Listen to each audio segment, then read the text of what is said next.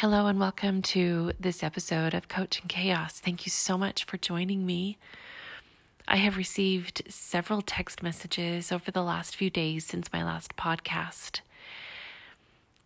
There must be something to this feeling that I have that tugs on my heart to keep this going, and I'm not paying attention to to numbers. I'm not doing dances and little videos on my Instagram page. Not that there's anything wrong with that, but I just see those things on Instagram and I just feel like I could do more and I'm not doing enough and and I realize I'm just putting this into Heavenly Father's hand and I'm not doing this for attention seeking. I'm doing it for the pure and simple reason that I share the gospel and I share it based upon the reflections that I have. And the tuggings of my heart must somehow be in line with what my Heavenly Father expects of me to do because the text messages and the comments that I've received, um, stopping me in the grocery store, hey, I heard your podcast, you know, things like that, little posts on Facebook. The comments that I receive from you, it's just been so perfect and so needed. It has encouraged me to continue, and thank you. I just want to say that. Thank you. So, I'm referring to Doctrine and Covenants, section 19 today, and then a wonderful conference talk by Spencer W. Kimball from 1973, October 1973. And I will share the actual title of his talk here shortly. But just a little background I was talking to someone a couple of weeks ago, and they just said that they have zero desire, no motivation, nothing to pursue a relationship with Heavenly Father. And that means not interested in reading from the scriptures, not praying, and um, not even turning on a conference talk and hitting play. And they're such simple measures, and it saves us. It saves us from so much heartache by seeking out our Father in heaven in such small and simple ways. But for so many of us, these ways are just too much. It's overwhelming. And for me to not have that in my life, without it, life is overwhelming. But what can I do? I can't convince you, I can't convince this person to take the necessary time to devote just a few minutes each day. And yet, they explain to me that the church makes them feel guilty, makes them feel burdened that they're not being perfect and they're not doing enough, so they just don't do anything at all. I don't know what to say to that except baby steps. Baby steps your way back. Because any little tiny effort that you do is pleasing unto God. I promise. Any little tiny effort you do to seek Him out, there are so many promises. So many promises, and my mind is swirling with that. I just don't even know where to begin except to say, I promise that if you take tiny little baby steps and hit play, say, I'm going to hit play and let this conference talk run in my house while I am cleaning the kitchen or I'm driving to work. So many of us think that we're not doing enough if we don't read the conference talk and highlight and make notations and and then listen to it um, it just isn't very much expectation for us to just try and okay maybe not get on your knees every single morning and night, but definitely have a prayer in your heart. Heavenly Father, I need help. Heavenly Father, I'm thinking of Thee today. How can I draw closer to Thee? Those baby steps will add up. Just like I was looking at the calories on a Costco muffin. And I thought, if I nibbled on this muffin, just took a chunk out of it, little tiny bit every day, I would eat 700 extra calories in a week. So, just like baby steps with the gospel, think about how many words that will cross your mind that will draw you closer to your Father in heaven. And at the end of the week, think about all that you accomplished. Now, eating a Costco muffin isn't quite the same, but I'm just saying it's a huge amount. And you were thinking, oh, I'll just have this little nibble here and this little nibble there. But over time, it's huge. So, that isn't something we all want, or all those extra calories, right? But something that we do want is all of the wonderful blessings that come with a, a little tiny nibble of scripture here, a little nibble of conference talk there, a little nibble of prayer. How about just, we can't be in the temple right now, but how about just going and sitting on the grounds? It isn't much, but it is a lot. How about choosing a commandment and keeping it as best as you can? Like someone said, okay, I am not going to go and buy soda on Sunday. I want a great big 44 ounce, and I've got the habit of going and getting that on Sunday, and that's just my delight, but I'm not doing that. I'm going to be determined not to do that. That is just a tiny little measure. But over time, you've got 52 Sundays in an entire year that you made that decision 52 times. That's huge. Those little nibbles of the Spirit in seeking out will be huge over time. And pretty soon it will be like a snowball. You start with a tiny little snowball and you roll it and roll it and roll it in the snow, and pretty soon you have the base of what could be a very large snowman. And it eventually, if you look at it, it could be a huge mountain for kids to play on. Think of all the little tiny things that we could do. And over time, they're huge. You read one page of a 700 page book and you think this is impossible to get through and over a few weeks, you've read the book. How about looking at how about looking at how much weight you want to lose? Oh, I've got 80 pounds to lose. But if you do it a little bit at a time, pretty soon you've lost 5 and then it's 15. And then pretty soon you can say you've lost 32 and you're almost halfway there. Baby steps. Baby steps. So in D&C 19, 25 to probably about 30 or 23 to about 30 in just a few verses. There is jam packed instruction.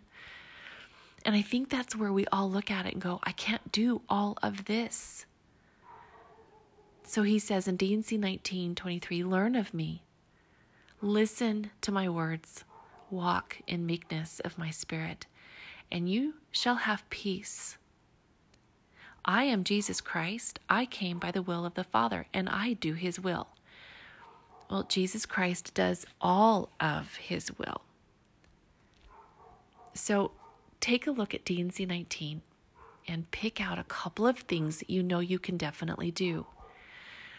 Learn of him in baby steps, walk in his path. Seek meekness just nibble on this. Okay, how about do not covet? The place where I covet the most is getting on social media. So don't look at social media for a few days or say, I'm going to look at it one hour a day. And maybe that might be too much because you find that you're comparing your life to someone else's. Coveting is hard to avoid when you're looking at somebody else who's on a tropical location and you're sitting in the snow.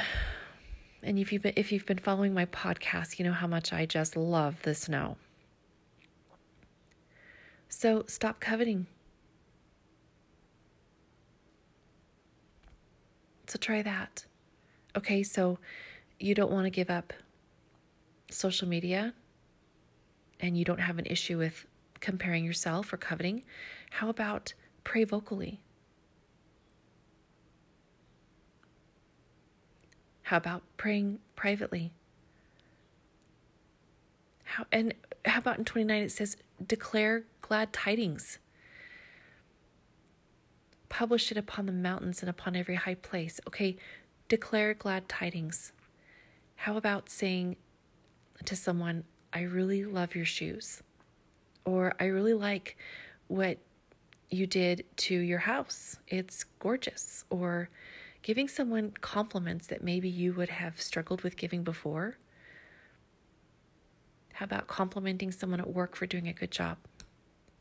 And maybe your child didn't load the dishwasher just the way you would have done it, but they loaded the dishwasher. Don't go over and rearrange everything. The dishes will be fine. Close it up, hit start, wash the dishes, and say thank you. Glad tidings. How about practicing humility? How about saying thank you where you would have struggled saying thank you before? How about working on just trusting Heavenly Father? In my last podcast, it was all about that. Heavenly Father, if it be thy will. And I am telling you, I have been practicing my religion to a greater degree, and He has given me confidence and peace beyond beyond any comprehension that I ever would have thought by simply truly practicing those few words, if it be thy will. How about this one in verse 30? It says, Revile not against revilers. So, trusting in our Father in heaven to take care of justice when we want so much to seek revenge.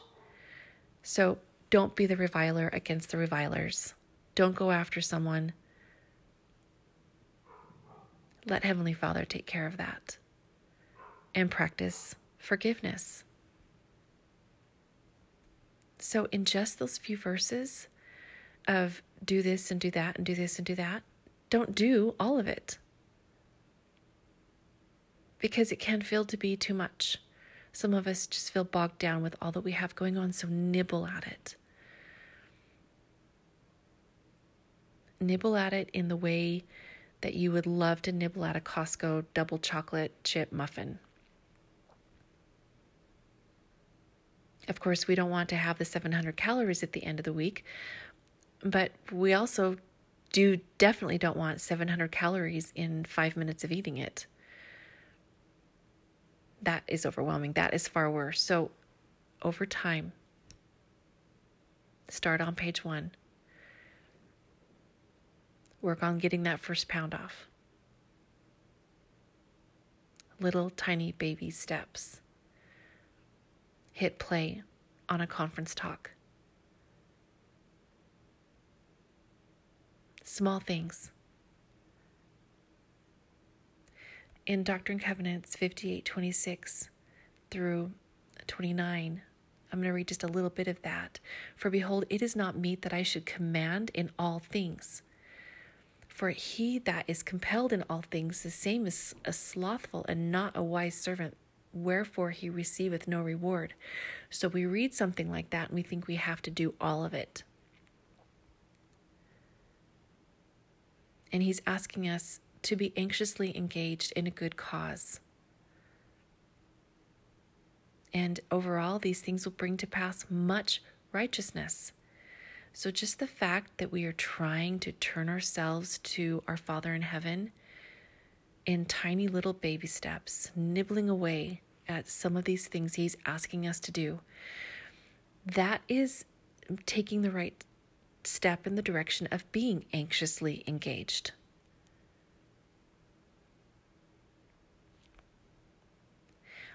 I know that if we say you have to do this entire 28 page essay for your graduate school program in two days, that would be very overwhelming. But if your professor gives it to you at the at the very beginning of your semester and says it's due in 3 months, don't wait until the night before, nibble away at it. You know what? Really all things can be nibbled away at. For growth, or for loss, however you want to look at it. Start small, start simply.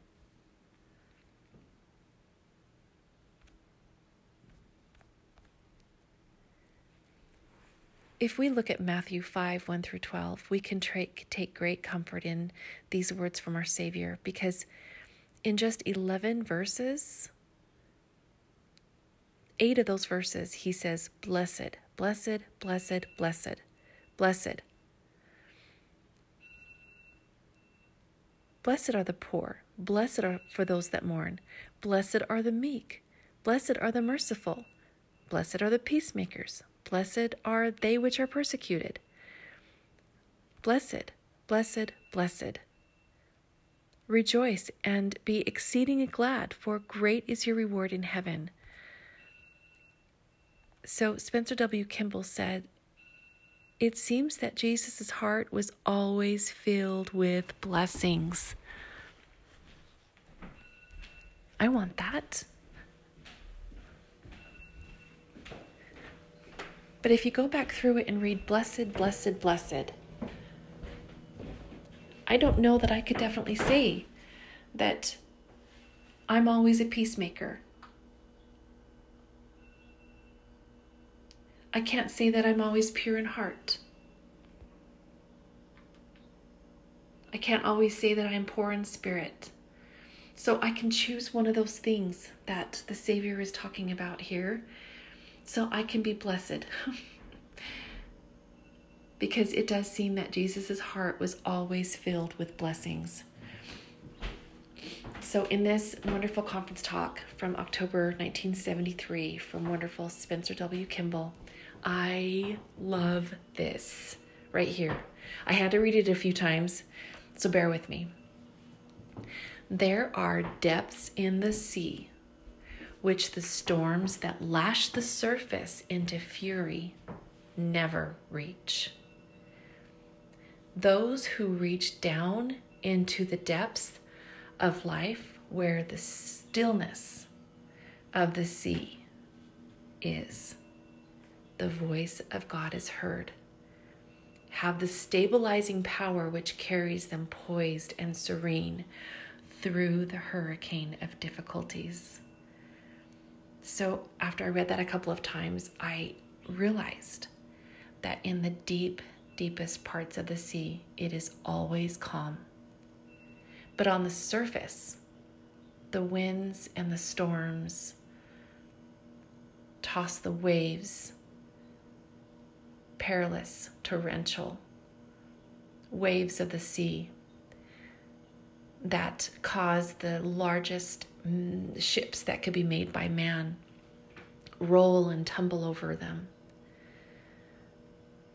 But as Spencer W. Kimball gives us this thought to search deep within the earth's surface of the sea, the ocean, it is never affected by the, storms, the storms of life, the hurricanes, the rain, the waves.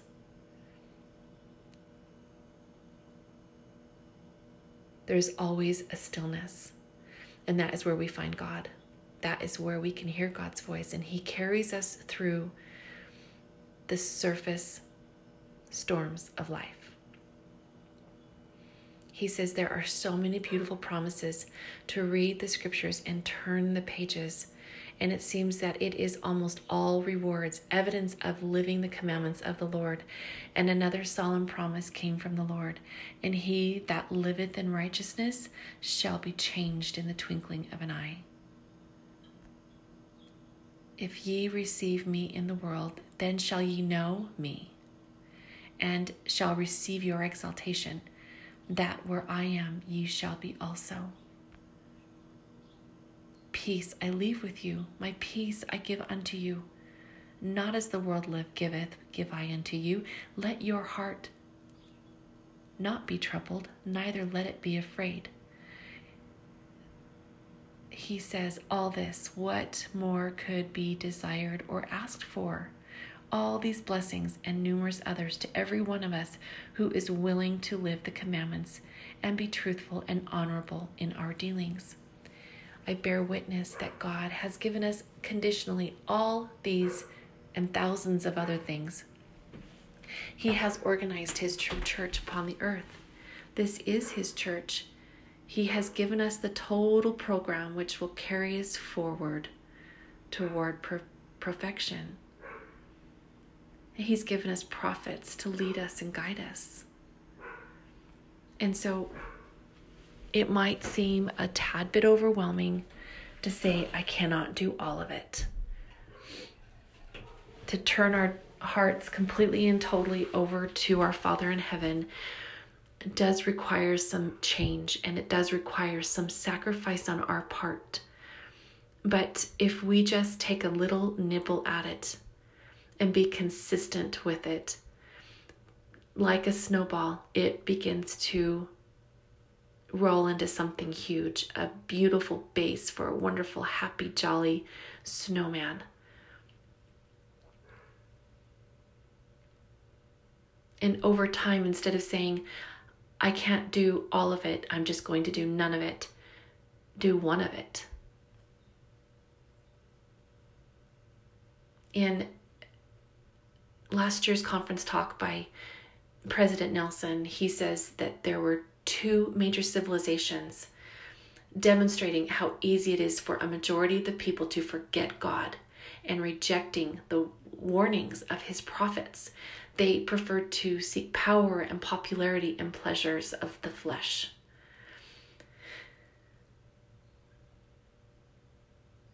When we have the opportunity to seek purity and peace. So many of us are all or nothing in various things in my life. I am that way, all or nothing. But I have learned that I'm going to fumble along the way and I just need to stand up, brush off, and keep going. I pray that my path will always be for righteousness. And as I nibble at it every single day, every single day, I know that I am protected. And I know that my efforts are not unnoticed. And I know that He loves me. I don't always feel that He loves me, but deep down I do know. So I love reading the various posts on Worldwide Unified on Facebook, and there's one by Drew Young. He says, We all make mistakes we all look back and say, What was I thinking? We all wish we could have some do overs. I know I do. But you know what? Everything we've done up to this point has made us who we are. It's time to stop looking at our past with regret and start looking at Jesus with gratitude. He is love, He is forgiveness, He is redemption. He is the sunrise after a night of darkness. He is the blanket we wrap ourselves in after a freezing day. Don't allow what has been done to you or what you have done become bigger than what Jesus did for you. It's time to own your belovedness, move forward with grace, hope, and action. Isn't that just perfect? For all of us who are so imperfect, it's just baby steps It's just nibbling away at it, a consistent effort every single day, tiny. And over time, we will be able to feel closer to our Father in heaven. I know that He will be pleased with all of whatever effort we offer. Thank you so much for joining me in this episode of Coaching Chaos. And just start by one nibble. We'll see you next time.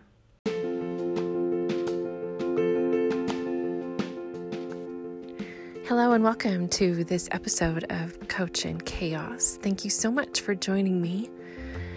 I am reading in D&C 20, and like D&C 1 through D&C 21 through 20, that's the essence of the gospel of Jesus Christ. And I'll talk more about that in just a minute. But I'm focusing on an amazing conference talk by Elder Boyd K. Packer. And I actually love taking upon me the challenge when I come across a topic or a subject that I shy away from and I think oh, I don't want to do that. I don't want to read about that one. That's that's going to be too difficult or that's going to be too hard to discuss. And so as I go into it, I am tugged on my heart and I know that it's something that I need to share. And so this is from 1986 and it's called The One True Church or The Only True Church from Elder Boyd K. Packer. I'll put that in my notes. And I shy away from that because I know people don't like to declare that. And as I listen to this conference talk, there really isn't any other way to say it. There's no better, there's no best. It is what it is. And it is the only true church. And that's okay to say. So, as I begin doing a podcast and I think about how I'm going to publicize it or put it out there, I sometimes do and I sometimes don't. But on the times that I do, I cringe when I just about hit submit or post because I'm worried about the opinions of others and I'm worried about backlash and I'm worried about friends from high school what they think about this Mormon girl that they're rolling their eyes at now. And I think that's so silly. That's so silly. If I were to hear one of my kids say that they can't do this or that because they're worried about what their friends think, do you know what I tell them? Well, then they don't need to be your friend. Because those who matter don't mind, and those who mind don't matter.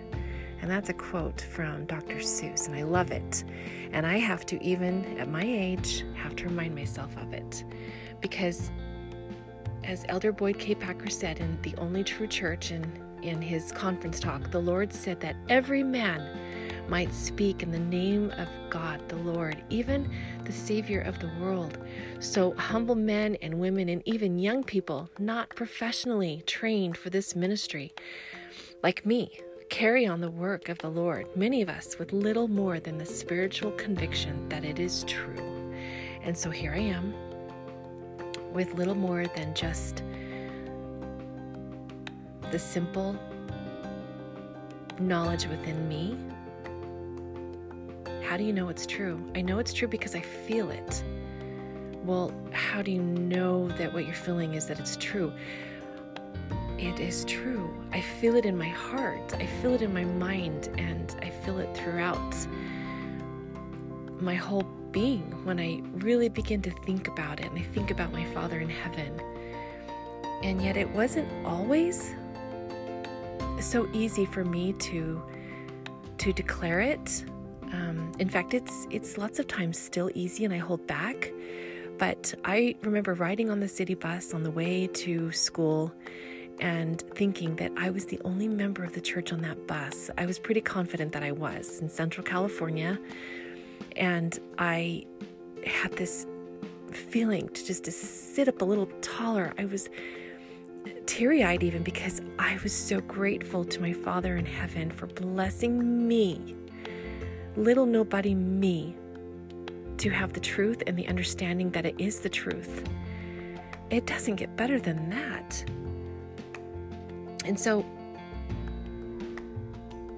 Elder Packer says, but we must hold tightly to it, even though some may turn away.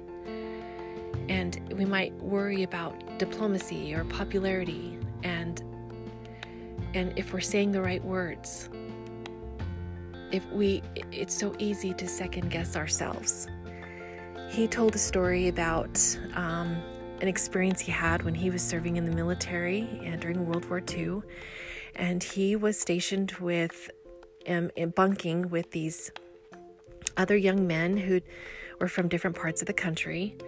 And some was, one was from a very wealthy family in the East.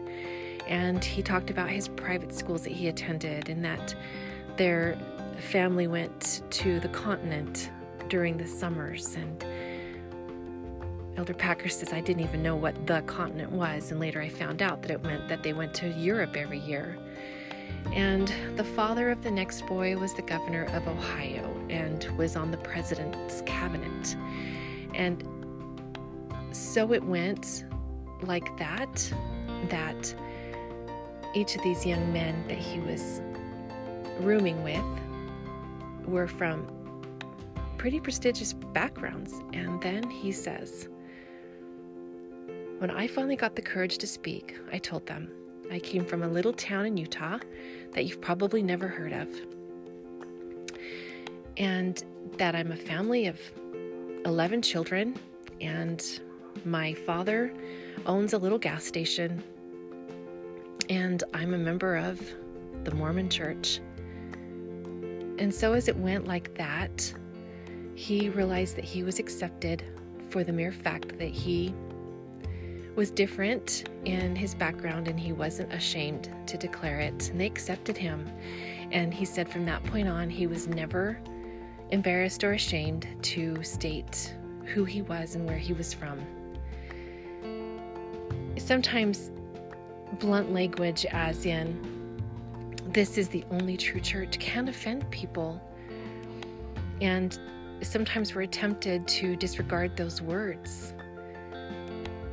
But like I said, it is what it is. So, years ago, when I was in high school, I went with my friends to a party. And at this party, it was a full house of lots of cool kids, and there was alcohol.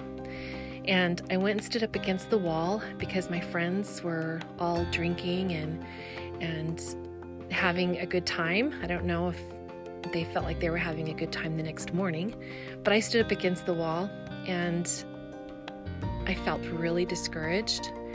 And I started thinking about my own family, and I thought, I have five kids in my family. I'm the oldest of five kids, and I began to feel really ashamed of that. And then I began to be really ashamed that I wasn't participating and I wasn't being like the cool kids and holding a, a beer or a red solo cup in my hand. And I began to feel ashamed that I was a Mormon. And as I leaned up against this wall, there was this really, really cute boy that I saw every month at stake dances. And he was in the same situation that I was in. He went with some friends, and he was from a different high school, and he saw me standing there. And all of a sudden, even though he was there too, all of a sudden I felt an even greater amount of shame because there was a fellow member of the church at this party with lots of kids and beer, and there we both were. And so we just got to laughing and chatting and talking about the fact that we were both in that same position and didn't really have the ability to just leave their friends because somebody else was driving or I was the one driving or something. And the shame of seeing this other fellow church member and being caught, quote unquote, caught at a party, just like you would if you were caught in a grocery store on Sunday and you saw a fellow church member, and even though they're a member of the church, you're embarrassed because you got caught. Yes, I, I sometimes will feel that way if I'm ever in a grocery store and I'm like, I'm just getting medicine, my baby's fevering at 104, and here come all of the excuses. But the shame was even greater when I saw my fellow church member. And I realized that I would rather not partake of those things because I wanted to have the approval of my friends than having to face my Father in heaven. The shame would be even greater. But I remember feeling that kind of shame. Have you ever felt that way? Embarrassed or ashamed of your membership of the church or the family that you come from? Well, I think we have those experiences because it is necessary.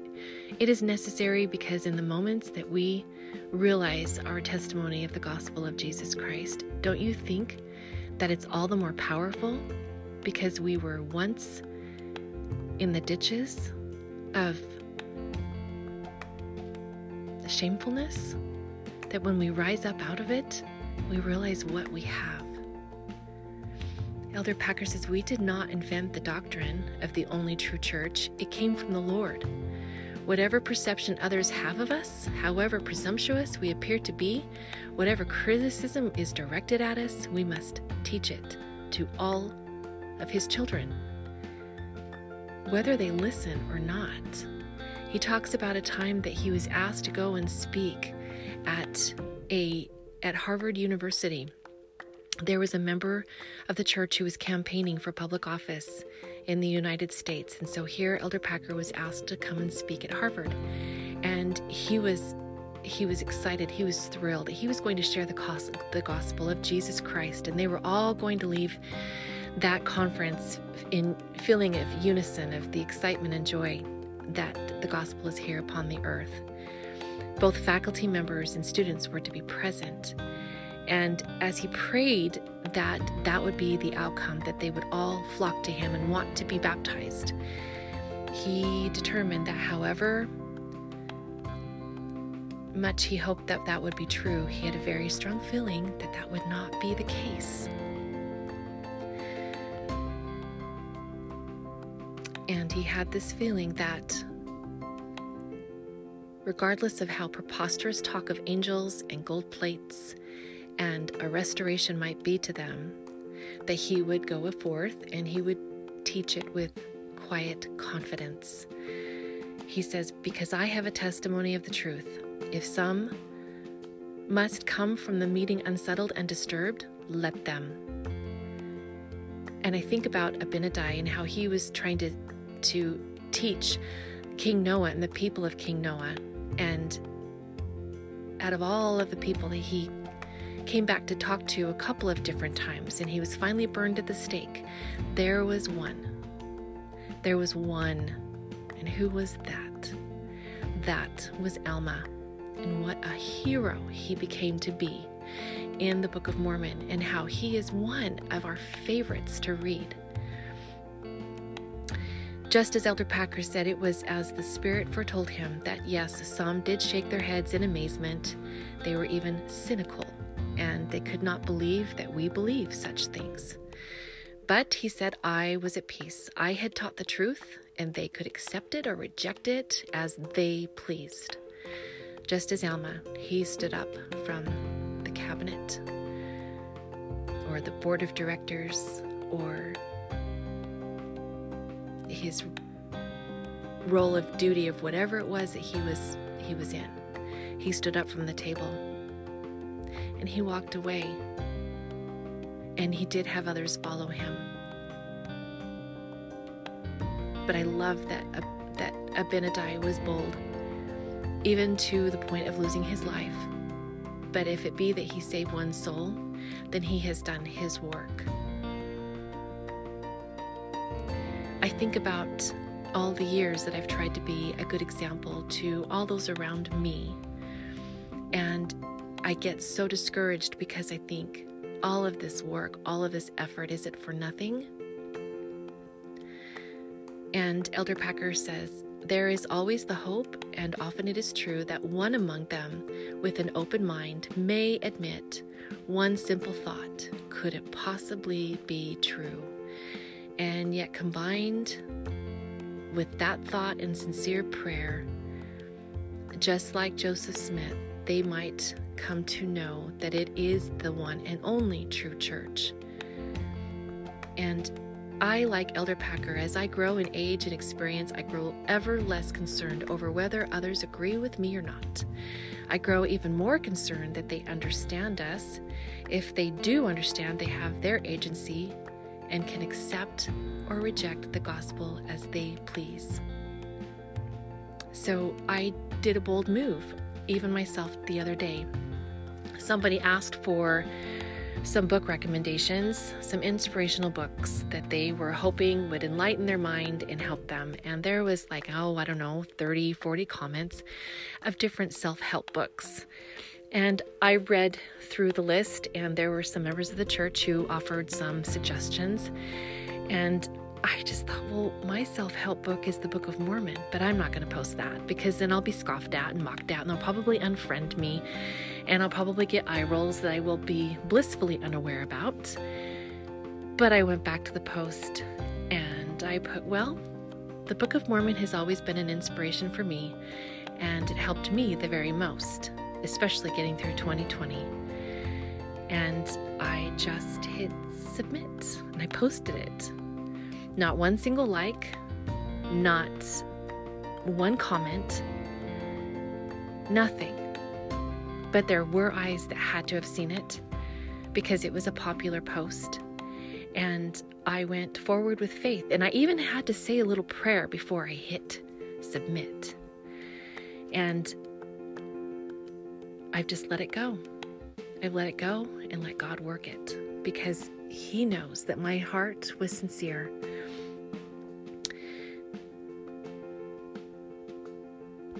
I love this again, and I will share this with you. Brethren and sisters, never be ashamed of the gospel of Jesus Christ. Never apologize for the sacred doctrines of the gospel.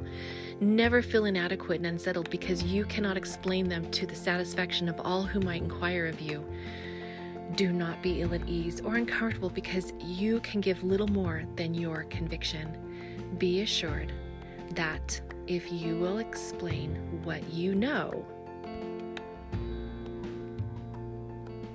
and testify of what you feel, you may plant a seed that will one day grow and blossom into their own testimony of the gospel of Jesus Christ. And as I said in the Doctrine and Covenants, section 20, verses 14 and 15, and those who receive it in faith and work, righteousness shall receive a crown of eternal life. But those who harden their hearts in unbelief and reject it, it shall be to their own condemnation.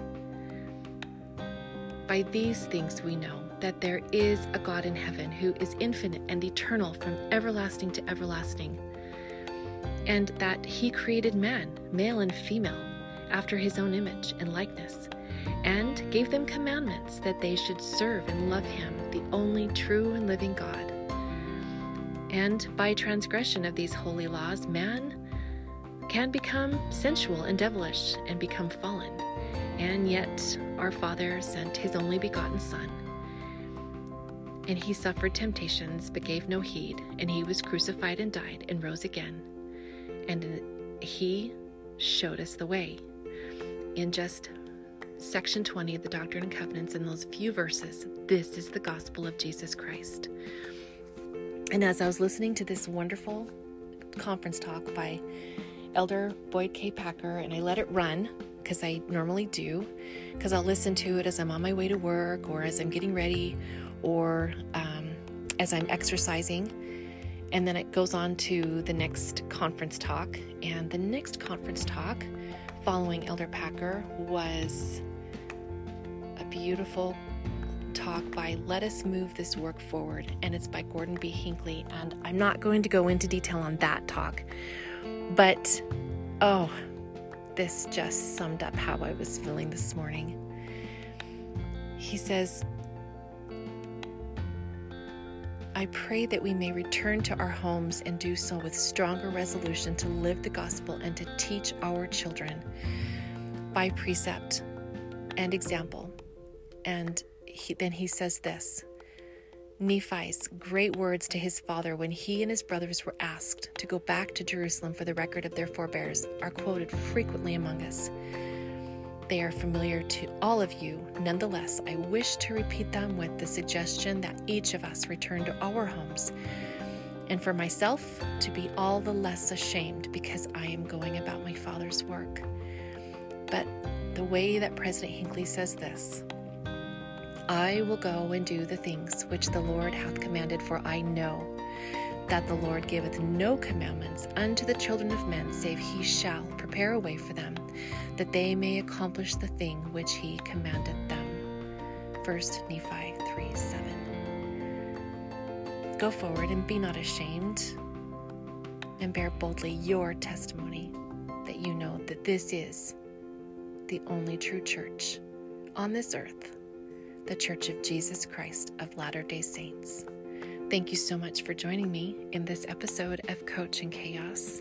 And if you appreciate these words and they've illuminated and strengthened your testimony and mind this day, please share them with someone else who may need them. We'll see you next time.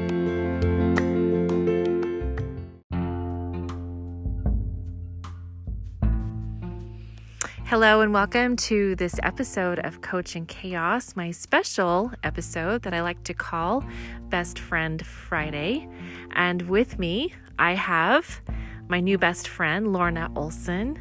Thank you so much for joining me, Lorna. I am talking with Lorna, and in the middle of talking with her, I realized, oh no, she's Relief Society, Stake Relief Society president, and all of a sudden I got really intimidated.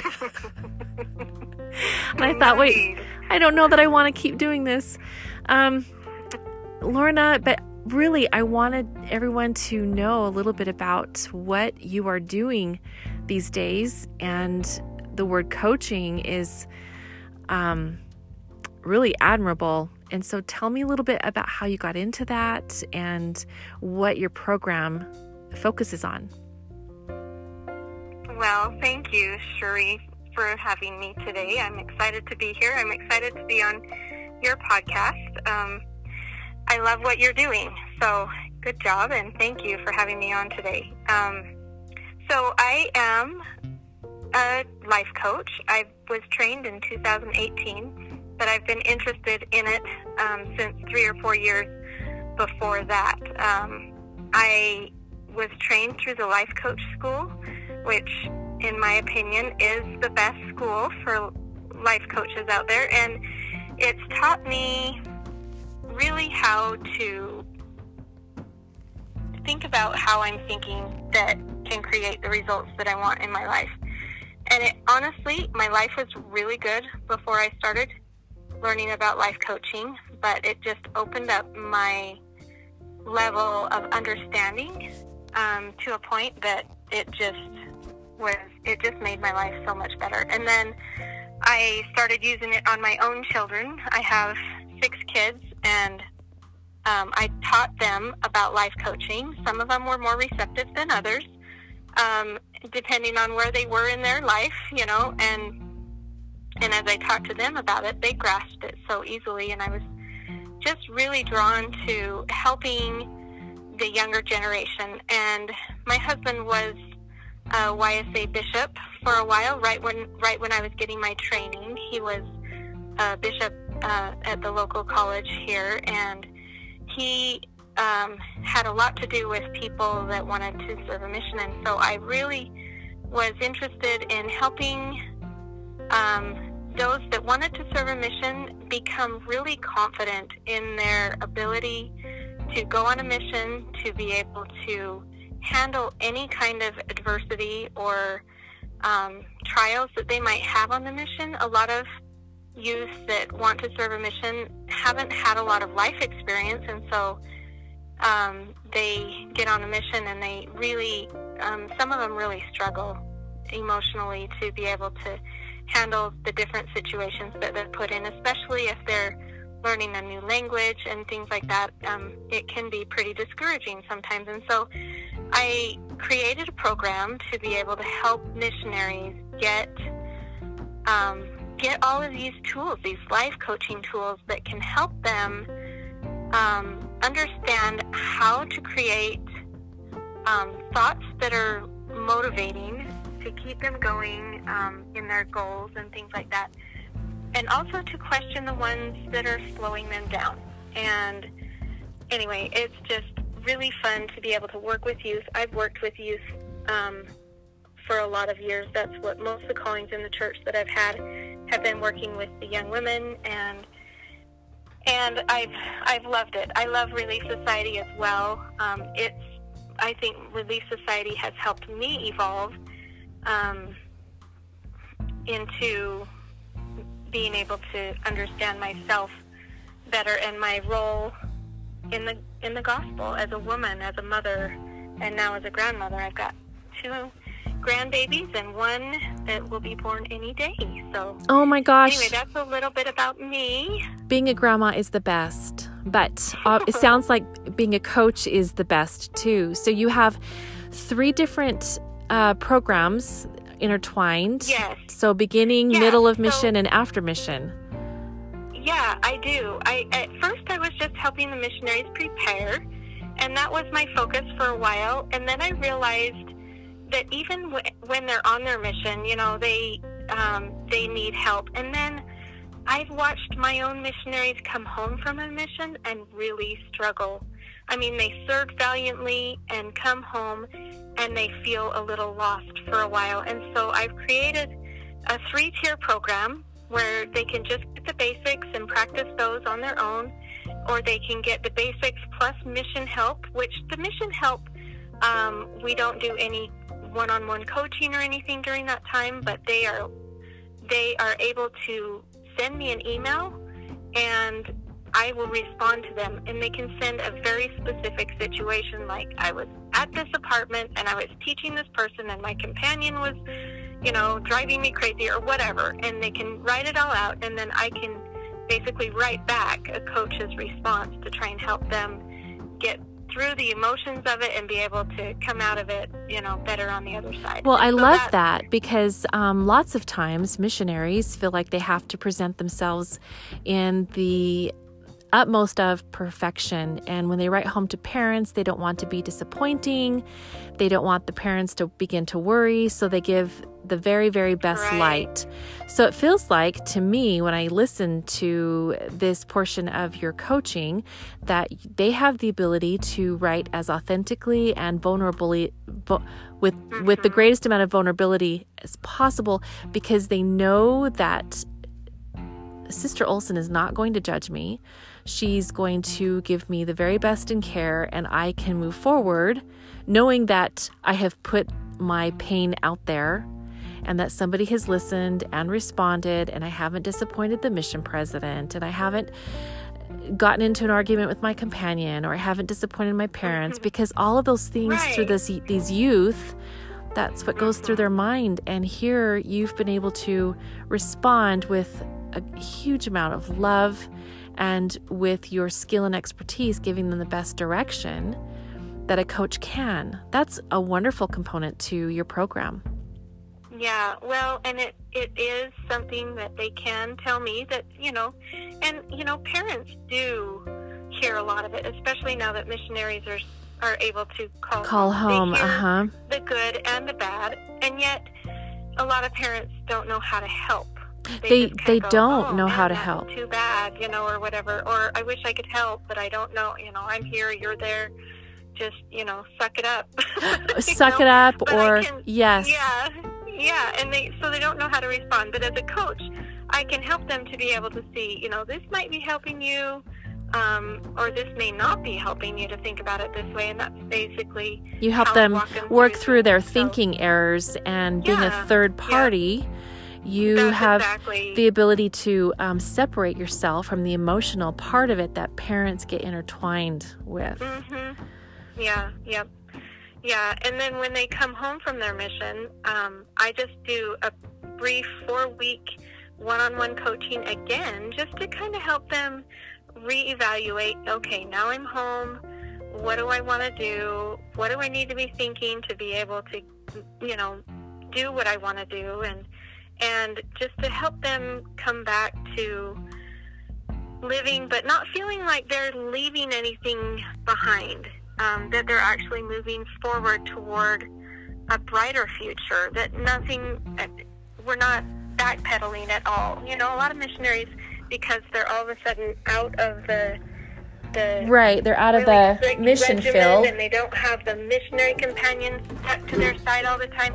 They kind of feel lost, but that's actually a good thing because from there they can take all the things they did learn on their mission and really implement it for themselves exactly how Heavenly Father wants them to. And it's a step forward not a step back. And a lot of them don't understand that. So it's so fun to be able to help them see that. And then they get excited about being home and about what is forward, what is coming.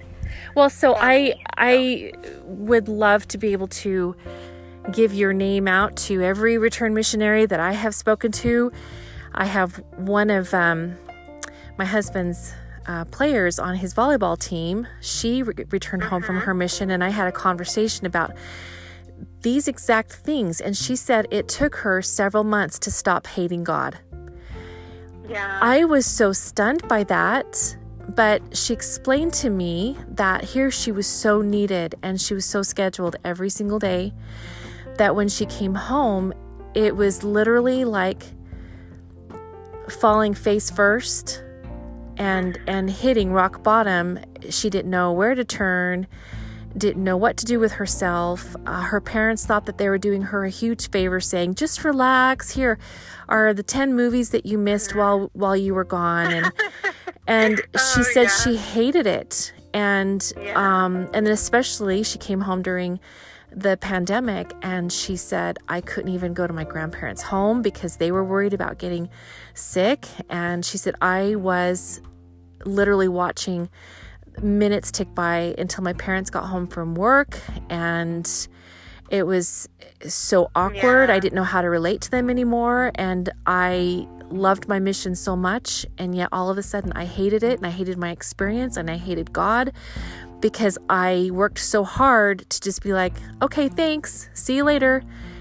And she was uh-huh. completely on her own and she was really wrestling in a faith crisis and she yeah. she uh, was able to talk to me about it on the other side of it now she's she has since gotten her, herself into school and gotten a job and got busy with with um, other sister companions that came home and and so things do begin to sort themselves out. But wow wouldn't she have benefited from your program?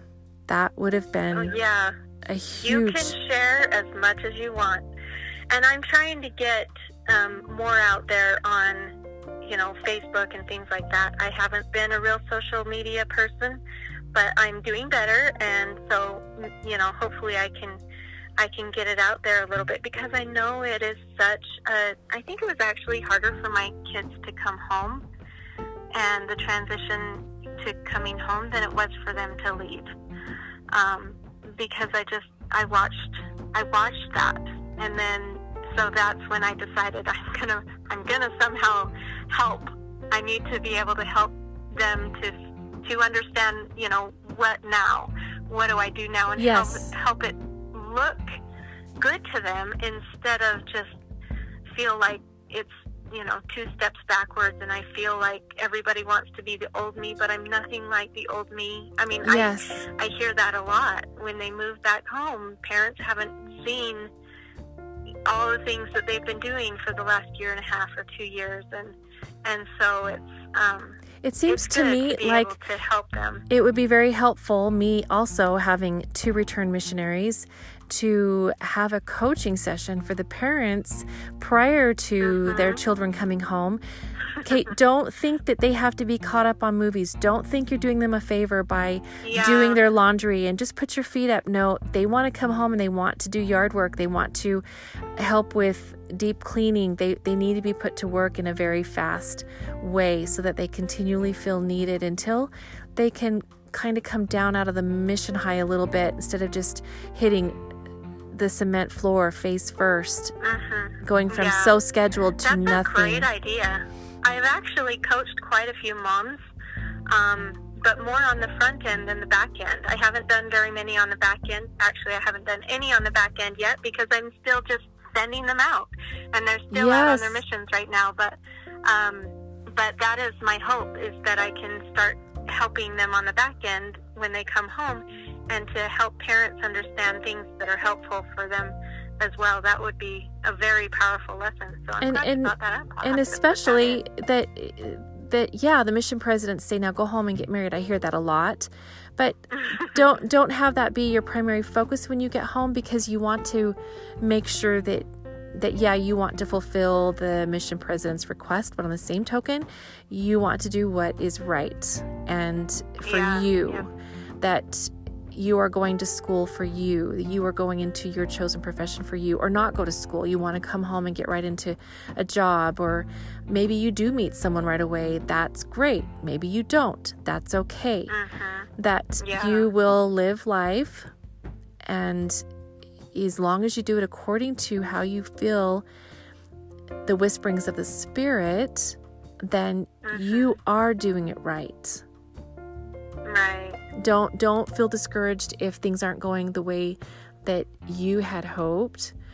But you know this reminds me of the conference talk god will do something unimaginable by elder uchtdorf in last uh, conference. And it's october 2020 yeah he he talks about these things exactly that that the adversity that we experience in our lives our Father in heaven uses them to bring about His purposes. And so when we are in the throes of agony, you know, coming home from a mission or in the middle of your mission or scared to head out on a mission, all of those moments are for our teaching and they're actually to help bring forth His purposes. And I love that. I really love that. So there's a section of that talk that is um, talks about being seeds yes, and how sometimes when we are a seed, so say a, a missionary comes home from his mission, he's served faithfully for two years, he gets dropped back into his life pre-mission, and it feels awkward. It feels like he shouldn't be there. He misses his mission. He misses the purpose that he had. In that moment, he is again a seed. And just like, you know, it talks about the temple being the foundation of the Salt Lake Temple had to be covered, and then they re excavated yes, and they they unearthed found it. that yeah that they needed to replace the stones and then just like that in this talk it talks about us being a seed again sometimes we need to be completely covered completely redone for us to be able to grow the way heavenly father wants us to For and i love that for them to have unearthed that and to, find all of the cracks in the foundation. And I think that's uh-huh. what happens to each of us is that when we are buried in trial, we do cave under that pressure. And if we do look to God, He can help repair those, and we are even stronger going forward. And just as we can look to our beautiful Salt Lake Temple, how it has been able to withstand hundreds of years now. Um, and that's because it went through its own trials in its foundation. And in, Yeah. in, in the conference talk, he says, It is my witness that at times we may feel buried by the trials of life or surrounded by emotional darkness, such as when you come home from a mission And how about those that come home early from a mission? They feel like complete failures. For some reason, that that was your mission. Yeah. Your week out, that was You your know- mission. Your 6 months out, that was your mission, but you Mhm. served and there's no reason to feel surrounded by that darkness, the love of God and the blessings of the restored gospel of Jesus Christ will bring something unimaginable to spring Mhm. forth. Right. Yeah. And I, you know, I haven't had as many of those, but I do know other coaches that focus just on missionaries that come home early. So um, I know that they're out there. There, and there's I, definitely you know, a I would love that. to coach them as well. In fact, I think they're. Um, I I saw a Facebook post the other day that I thought, hmm, is she home early? Yeah, so I might have one already that I'm gonna go sniff out and see if see if she needs any help because it really is. May be buried and feeling like she doesn't want anybody Yeah. to know right now. So Yeah. she may need you more than anybody else right now, Lorna. Well, and it really is, you know, we are hard on ourselves so much.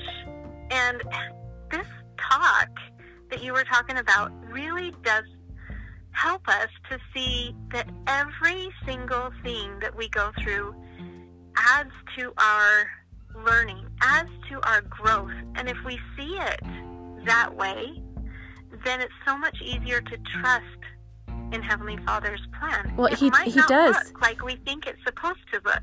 And and you and you But- do feel like he has abandoned me. And he even he even talks about Joseph Smith in Liberty Jail and he says, you know, I know you're in you're in jail right now, but these are all things for your experience. And I could if it was me, I'd be like, um, okay, I am done.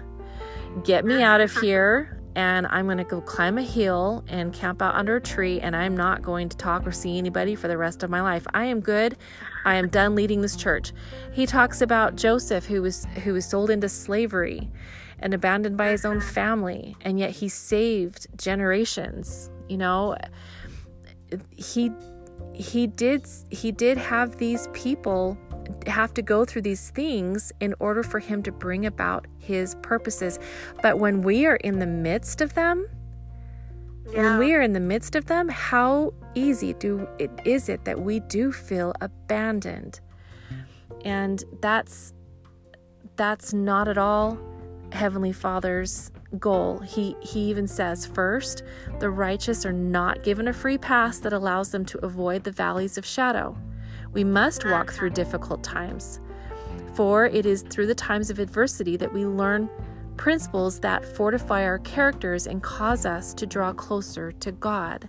And then, second, our Heavenly Father knows that we suffer. And because we are all His children, He will not. I love this part. He will not abandon us. So even as we are despairing, we need to think okay, step back, take a breath, and trust. And mm-hmm. trust. And so yeah. what is what is a time that that maybe you've spoken to a missionary who has written to you in in despair like do you have an example of when you had no words except he has not abandoned you just trust You know, I do teach them before they even go out a lot about what faith is and how it really is tied to not knowing every answer to every question you have, but knowing that Heavenly Father knows yes everything that's going to happen, everything that that you'll be put through. Um, as missionaries have had to rethink almost everything that they do because they've had to deal with pandemic times. yes Um, it's been hard for them, and a lot of them have really struggled. But coming, you know, now we've been through a, almost a year of this pandemic. Um, it's it's coming to life. We're seeing the church roll forth the good fruits yes yeah, of what is happening and and how exciting it is and how they're able to do more teaching and their scope is broader their people um, are coming to them yeah yep the people are coming to them Elder Uchtdorf Instead of- even even says that. Um, He Mhm. says, God will watch over and shepherd you during these times of uncertainty and fear. During this pandemic, even me, my natural man way of thinking is, oh my goodness, okay, we have fasted globally twice. Why didn't this zip up and um, finish up and move forward? You know, within the next week. I was honestly expecting that. But yeah. as I've read this talk and what Elder Uchtdorf shared with us, is that we have been able to learn new ways of ministering. We've been able to learn new ways of missionary work. And we have actually drawn closer together and rallied forth together. And he says, however, the pandemic is revealing new, more creative ways of reaching out to the honest in heart. The work of gathering Israel is increasing in power and enthusiasm. And yeah. he talks about how one sister says to the missionaries, Where have you been? I have been waiting for you. Yeah. And that is every missionary's dream is to have right. someone say, Where have you been?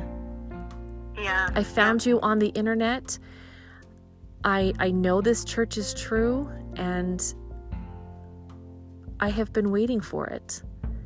People yeah. are hungry and for it, it. It is the Lord's work. And so instead of trying to go back to before, you know, Heavenly Father is asking us to move forward, to use what we're learning during this time and keep moving forward. And this, um, you know, what is in the future is amazing. Honestly, yes, amazing. I, I have been just thinking about it. I've been reading in in Ether um, just the last few days, and it's been on my mind, so I'll share it with you. Um, at the first part of Ether, I think it's chapter four, where he is talking about um, the things that Ether or the brother of Jared saw, and that it wasn't able to be put in the record of the Book of Mormon because we needed to have, you know, we needed to have faith. And then after he says that we will receive that portion, the sealed portion, after we have been sanctified through Jesus Christ. And I was like, wow, so we won't get that until until we have the second time. But that um, that's when the Nephites got it the first time. When after the Savior came to the Nephites, then the record of the brother of Jared was opened up to them because the people had been sanctified and purified, and they became a, a Zion people, a one people, and then they were able to take that, um, all of that knowledge that the brother of Jared had written down, and use it. And then it was taken away again when they got wicked again. And so I look forward to it. I mean, it, it actually made me really excited to know that someday we're going to have that. Someday we're going to have that kind of a, a society again. And we're going to have to go through some hard things to get there, but how he yes. unimaginable it can be in a good way for us to be able to look forward to that and to become the righteous people that we need to be so that that can come about. And Elder Uchtdorf even says that exact thing, Lorna. He says, now hold on just one second. That doesn't mean we're not going to experience some turbulence and mm-hmm. things may get worse before they get better. And ooh, that takes right. my breath away a little bit when I'm like, oh, do we have to go through more? Possibly. But just think about what that looks like on the other side and the things right. that we can say. We can we can wear those I survived 2020 t-shirts with pride, you know. we got through it. Um, but yeah. how much stronger will our foundation be because we have been repaired and prepared. And mm-hmm. he even says that we need to dig a little bit deeper on the personal side of our spirituality. And what does that look like? more right. More um, purpose in prayer scripture study maybe maybe more people will need to start a podcast so they can practice mindfulness that was my purpose so i can awesome. really really practice what i am reading and sharing and living that to a greater degree. And so I love that for you, your greater spiritual seeking has been serving these elders and sisters and their families so that they can overcome these deepening trials, if you will, um, that they can come home and carry on successfully and look to their mission with love and appreciation rather than resentment, as my friend. My mm-hmm. friend experienced, and I, I share that because she really is a success story. But I think there are still a lot of those who return home and they just feel like they are no longer needed and mm-hmm. they feel like their worth has diminished. And that's not the case. And it's where D&C 12317 steps in. And we need to sit back cheerfully. And sometimes that's the hardest commandment to follow. to sit back cheerfully and wait for the Lord's arm to be revealed. What is the next thing for me to do now that I have finished my mission? Or what is the next thing for me to do while I am serving my mission and I am struggling? I'm yeah. going to reach out to Sister Olson and see what she suggests. You know, what is what is my fear for serving a mission? Well, I'm going to seek out Sister Olson's coaching and and hear her encouragement. I just think what you are doing is helping others, but I'm sure you have benefited immensely in your own spiritual growth. I have. I have. This coaching is is something that I practice every day, and it has helped me so much. Um, one of the things that that I have recently learned, um, our area is in a pretty severe drought. My brother-in-law has a well um, that he uses for his home, and in drought times it goes dry every year. So he's actually he, you know, I think about him. My tap still turns on every summer, but he struggles with it, and so um, and it's just our groundwater is is has been depleted. depleted. We don't have as mm-hmm. much as, as we wanted, and so you know we're praying for moisture. We fasted as a stake for moisture, and we actually fasted in conjunction with other stakes in the area for moisture to come. And and I realized in my pondering about my fast and and continuing um, to fast for moisture, my husband and I are farmers, and we rely on the moisture that comes to our mountains and valleys. Um, when it's not there, we can't water our crops. And so, you know, in a in a very real way, it it it affects us, and yet I feel like we are still so blessed. But what what I learned recently is when Heavenly Father, um, when we go to Heavenly Father to ask for these things, to ask for moisture, and, and we plead with Him, that is the point of Him not giving us the moisture in the first place. The reason why He withholds it ever is, is to have a need. He needs us mm-hmm. to need Him. And I have never thought of it that way. Yeah. Because how how do we build a relationship with our Father in heaven if we are not needing? Yeah. He wants us to need him and he wants us to turn to him. And so that's why we get 1 out of 10 years being a normal year and the rest of them are not normal because during those not normal water precipitation years, we are going to him. We are pleading with him. We are begging him. We are looking at our own sacrifice and saying, What can we give? What do you need us to give so that we're worthy of this blessing? And, you know, in all of that, it brings us to our Heavenly Father. And and I love that He wants that for us, probably more than we understand, and how He's just waiting for us to reach out to Him so that He can bless us. And that when we do, He will bless us. So, and in the meantime, um, during all of the struggle and strife that you go to, go through, you have mm-hmm. to submit yourself cheerfully. Yes. Yeah. And is and that be okay with it? And it, you might not have water and you know that you're dealing with that, but you have to deal with that without grumbling and murmuring. You have to find a way uh-huh.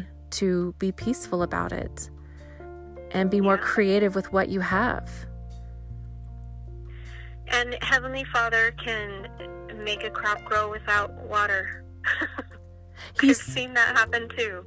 You've seen those miracles. That that to me yes. is a miracle. Yeah. That is amazing. That that is seriously sitting back and watching the arm of the Lord be revealed in those moments.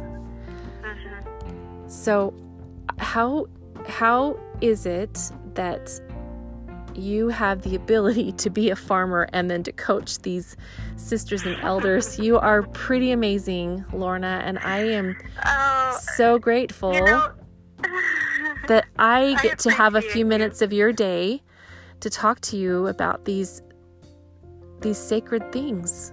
There's there's there was a tugging on your heart as to why you needed to do this, and that's something I definitely understand about why I continue on in my podcast.